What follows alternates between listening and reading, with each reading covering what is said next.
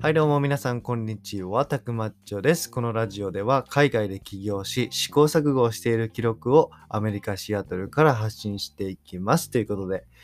皆さんお元気ですか？僕は元気です。今日は4月22日ですね。はい、僕はですね、先日までというかこの5日間、昨日までですね、キャンプに行ってまいりました。うちの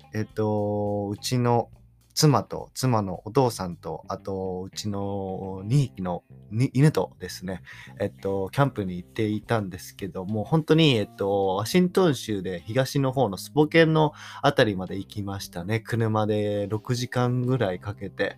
でね、アメリカの田舎って本当に田舎なんですよ。僕は、日本でもね、岡山県っていう結構田舎の方出身なんですけども、規模が違いますね。やっぱり田舎のレベルが。家と家の間がめちゃくちゃもう100メートルぐらいは離れてて、本当にね、そういう感じの田舎です。もうどこでみんな買い物してるのかわからないっていうぐらいね、田舎の場所があるんですけども、そこら辺に行って当然ね、インターネットとかもない、電波が届かないとこもあったので、結構ね、もうなんかリフレッシュした生活できましたね。うん。なんかやっぱりもう普段携帯ばっかいじってる時も、もう携帯触らない日なんてね、ないじゃないですか、普段の生活で。でもやっぱりそうやって携帯から離れてインターネットがない状況で自分が本当に何をするのかっていうのをね、結構見られましたね。本とか読んだり、焚き火とかして、ぼーっとしたり、バーベキューしたり、犬と遊んだりしてましたから、もうめちゃくちゃね、リフレッシュできましたね。旅行っていうと本当にもう1年ぶりぐらい経ちましたかね。もうコロナの状況でどこにも行けなかったので、だから本当にいい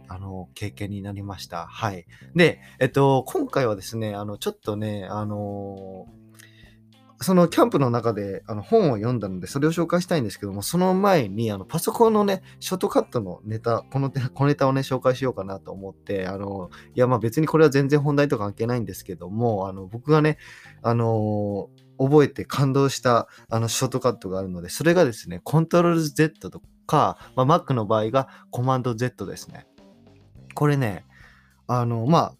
知ってる人からすれば常識なんでしょうけど、これがね、効果っていうのが一つ前に戻るなんですよね。一つ前に戻るって言っても、ブラウザページの一個戻るじゃなくて、例えば、ツイッターでも何でもいいですけども、普通になんか、タイプミスしたなっていう時にも、コントロール Z を押すだけで、その間違いっていうのが消されて、もう一個前の状態に戻るんですよね。で、これ Excel とか Word とかも全部一緒で、Adobe も一緒ですね。Photoshop とか。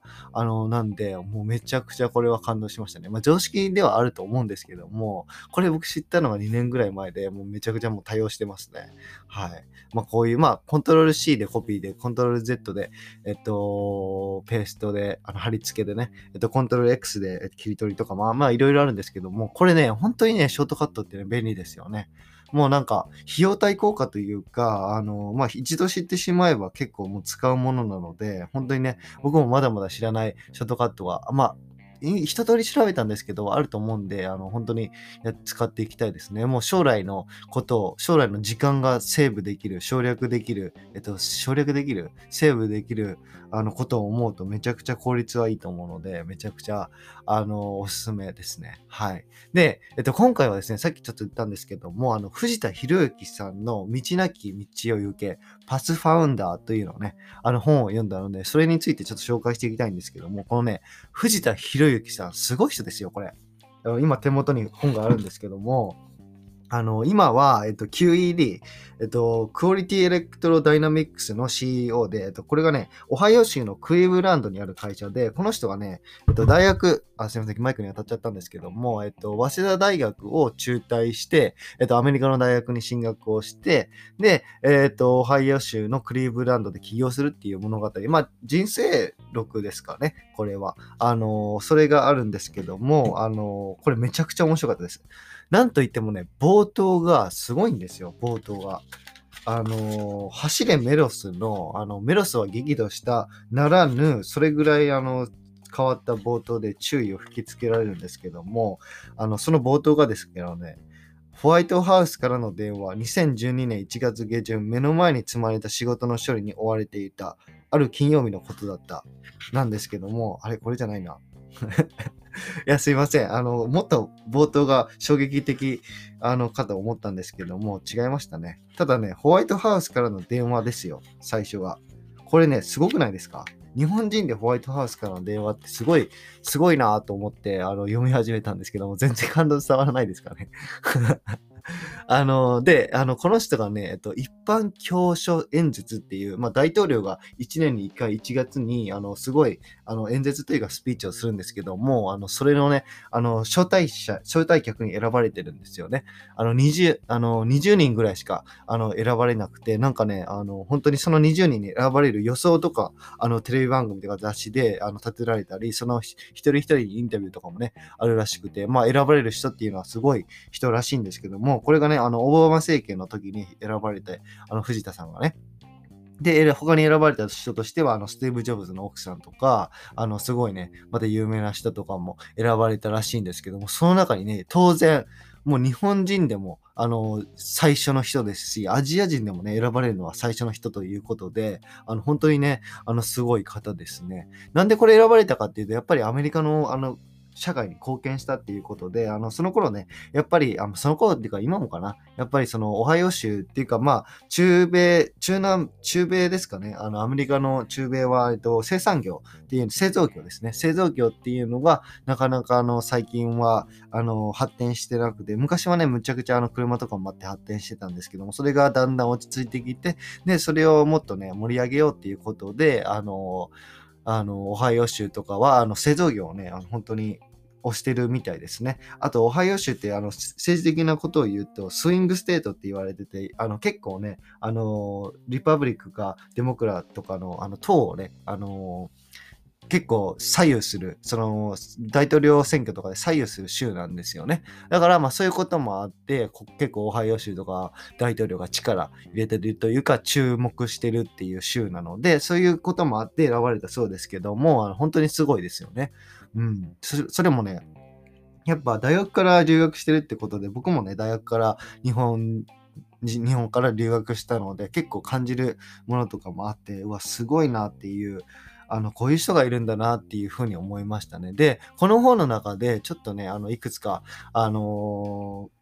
心に残ったことをピックアップしていきたいんですけども、一つ目がですね、職業が目標、起業することが目標なのは本当に悲しいことだって言ってたんですよね。それよりも自分が何がしたいかとか、自分のゴールの手段として職業があるだけっていう風に藤田さんがおっしゃってて、僕は本当にこれ耳が痛いです。正直言うと。僕は結構、なんて言うんでしょう。サラリーマンが嫌で起業して、その自分にパッションがある、業種っていうのが今、ないんですよね。起業して本当に生計立てて自分でね、やりたいことをやっていけたらいいなと思うんですけども、その業種っていうか起業する業種っていうのは結構ね、何でもよくて、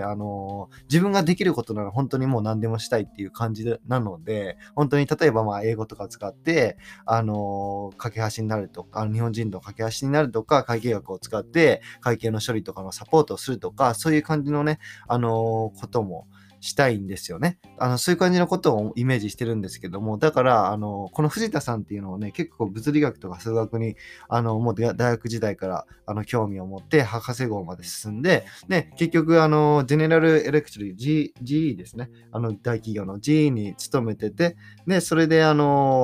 起業するっていうことが自分のゴールと一番ふさわしい手段っていうことで起業したので、その方が言うにはやっぱりね、もう起業は手段であってゴールじゃないから、本当にね、自分がパッション、情熱があることを極めた方がいいっておっしゃってましたね。うん、だから本当にこれはもう考えさせるものがあるなって思って、やっぱ自分がね、興味、情熱があることは何なのかなっていうのもね、ちょっとやっぱ考えさせられましたね。うん。で、もう一つおっしゃってたのが、目の前のことをひたすら頑張るっていうことですね。この藤田さんも別に結局自分が起業するとはもう思ってなくて、本当に今ある博士号の過程とか、GE での経験とか、本当にね、今あることを頑張って、そしたらね、後で見た時にその点がつながるっておっしゃってましたね。結局藤田さんは本当に東大受験をもう浪人2年ぐらいかな、1年から2年して、それでまあ失敗して早稲田に行って、で早稲田の行ったんですけども、やっぱ興味が持てなくて、でアメリカの大学に進学しようっていうことを決めたので、だから東大に落ちるっていうことも点ですし、早稲田大学に行って興味が感じられなくてアメリカの大学に行ったっていうのは、東大に落ちてなかったらそういうこともありえなかったかもしれないっておっしゃってたで、その点と点をつなげたんですよね。そしたらやっぱ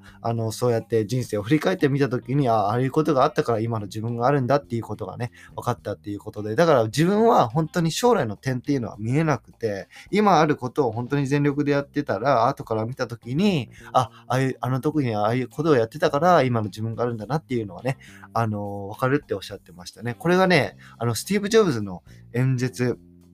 前も話したことあるんですけども、YouTube に上がってる演説がありますよね。MIT かな、どっかの演説なんですけども、その時に、スティーブ・ジョブズも言ってたのが、自分の未来は見えないと。だから本当に今あることを頑張って、本当に今死んでもいい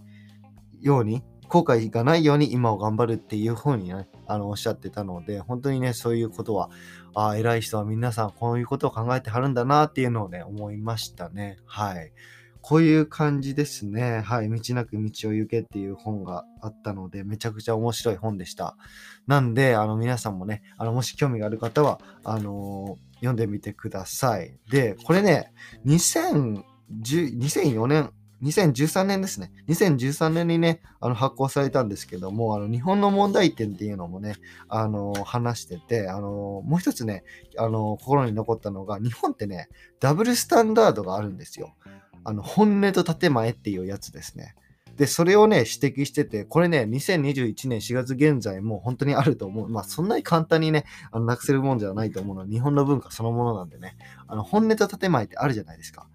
いまいちピンとこない人っていうのはいると思うんですけども、軽く説明すると、なんかね、日本って結局外国人労働者を、迎え入れようっていうのが最近、あって、そういうのは。で、あるんで、やっぱ、例えば僕の地元でもね、例えば、まあ、ナース、看護学校っていうのを建てて、東南アジアとかから学生を入れようっていうことをやってるんですけども、まあ、そういうのもやってるんですよ。まあ、表向きにはね、この、エンカレッジというか、援助してたりするんですけども、結局、古いしきたりに沿って、永住権とかね、めちゃくちゃ難しいじゃないですか、日本で受けるの。それこそ市民権なんて、自分の親が日本人じゃないとできないので、結局移民を受け入れるってなると、その人たちにも投票権っていうのはね、市民権っていうのは渡せないといけなくなると思うんで、いけなくなるというか、結局永住するってなると市民権欲しいと思うんですよね。人によっては。で、そういうのを受け入れるシステムがないと。だからこれはまあ建前で、外国人労働者をもっと受け入れますよって言ってるけども、本音は全然まだまだ、言いたくないと。だからそういうダブルスタンダードがあるんですよね。そういうのってね、結構日本あると思うんですよね。結構多いですよね。なんか、結構口ではこういうことを言ってるけども、全然そういう本音というか、システム的な面では全然整ってないとか、そういうの遅いですよね。逆にアメリカだったら結構そういう分が早くで、会社の中でもそうですけども、多分日本よりは全然早いですね。僕もやっぱ日系企業をね、お客さんにして相手をしたことがあるんですけども、結構ね、本当に軽いことでも上の許可を取らないといけないとか、そういうことがあるらしいので、結構ね、そういう点ではアメリカとは違うかなとは思ってます。はい。で、これね、やっぱ2013年に発行されたんですけど、今でも全然ありますよね、日本ではね。うん、まあそういうことをね、この道なき道を行けっていう本では取り上げられてて、主に8割方藤田さんの人生、こういう人生を歩んできましたっていうことと、あとはアメリカと日本の問題点と、若者に向けた、言葉とかですね、そういうものがあって、本当にね、今から起業したいっていう方に対してはおすすめですね。はい。ということで、ね、今日はちょっと長くなっちゃったんですけども、頑張っていきたいと思います。はい。何か質問などがありましたら、僕の Twitter のダイレクトメッセージか、もし、スタンド FM とかであればコメントとかね、よろしくお願いします。ということで皆さん、今日も良い一日を送ってください。See you next time.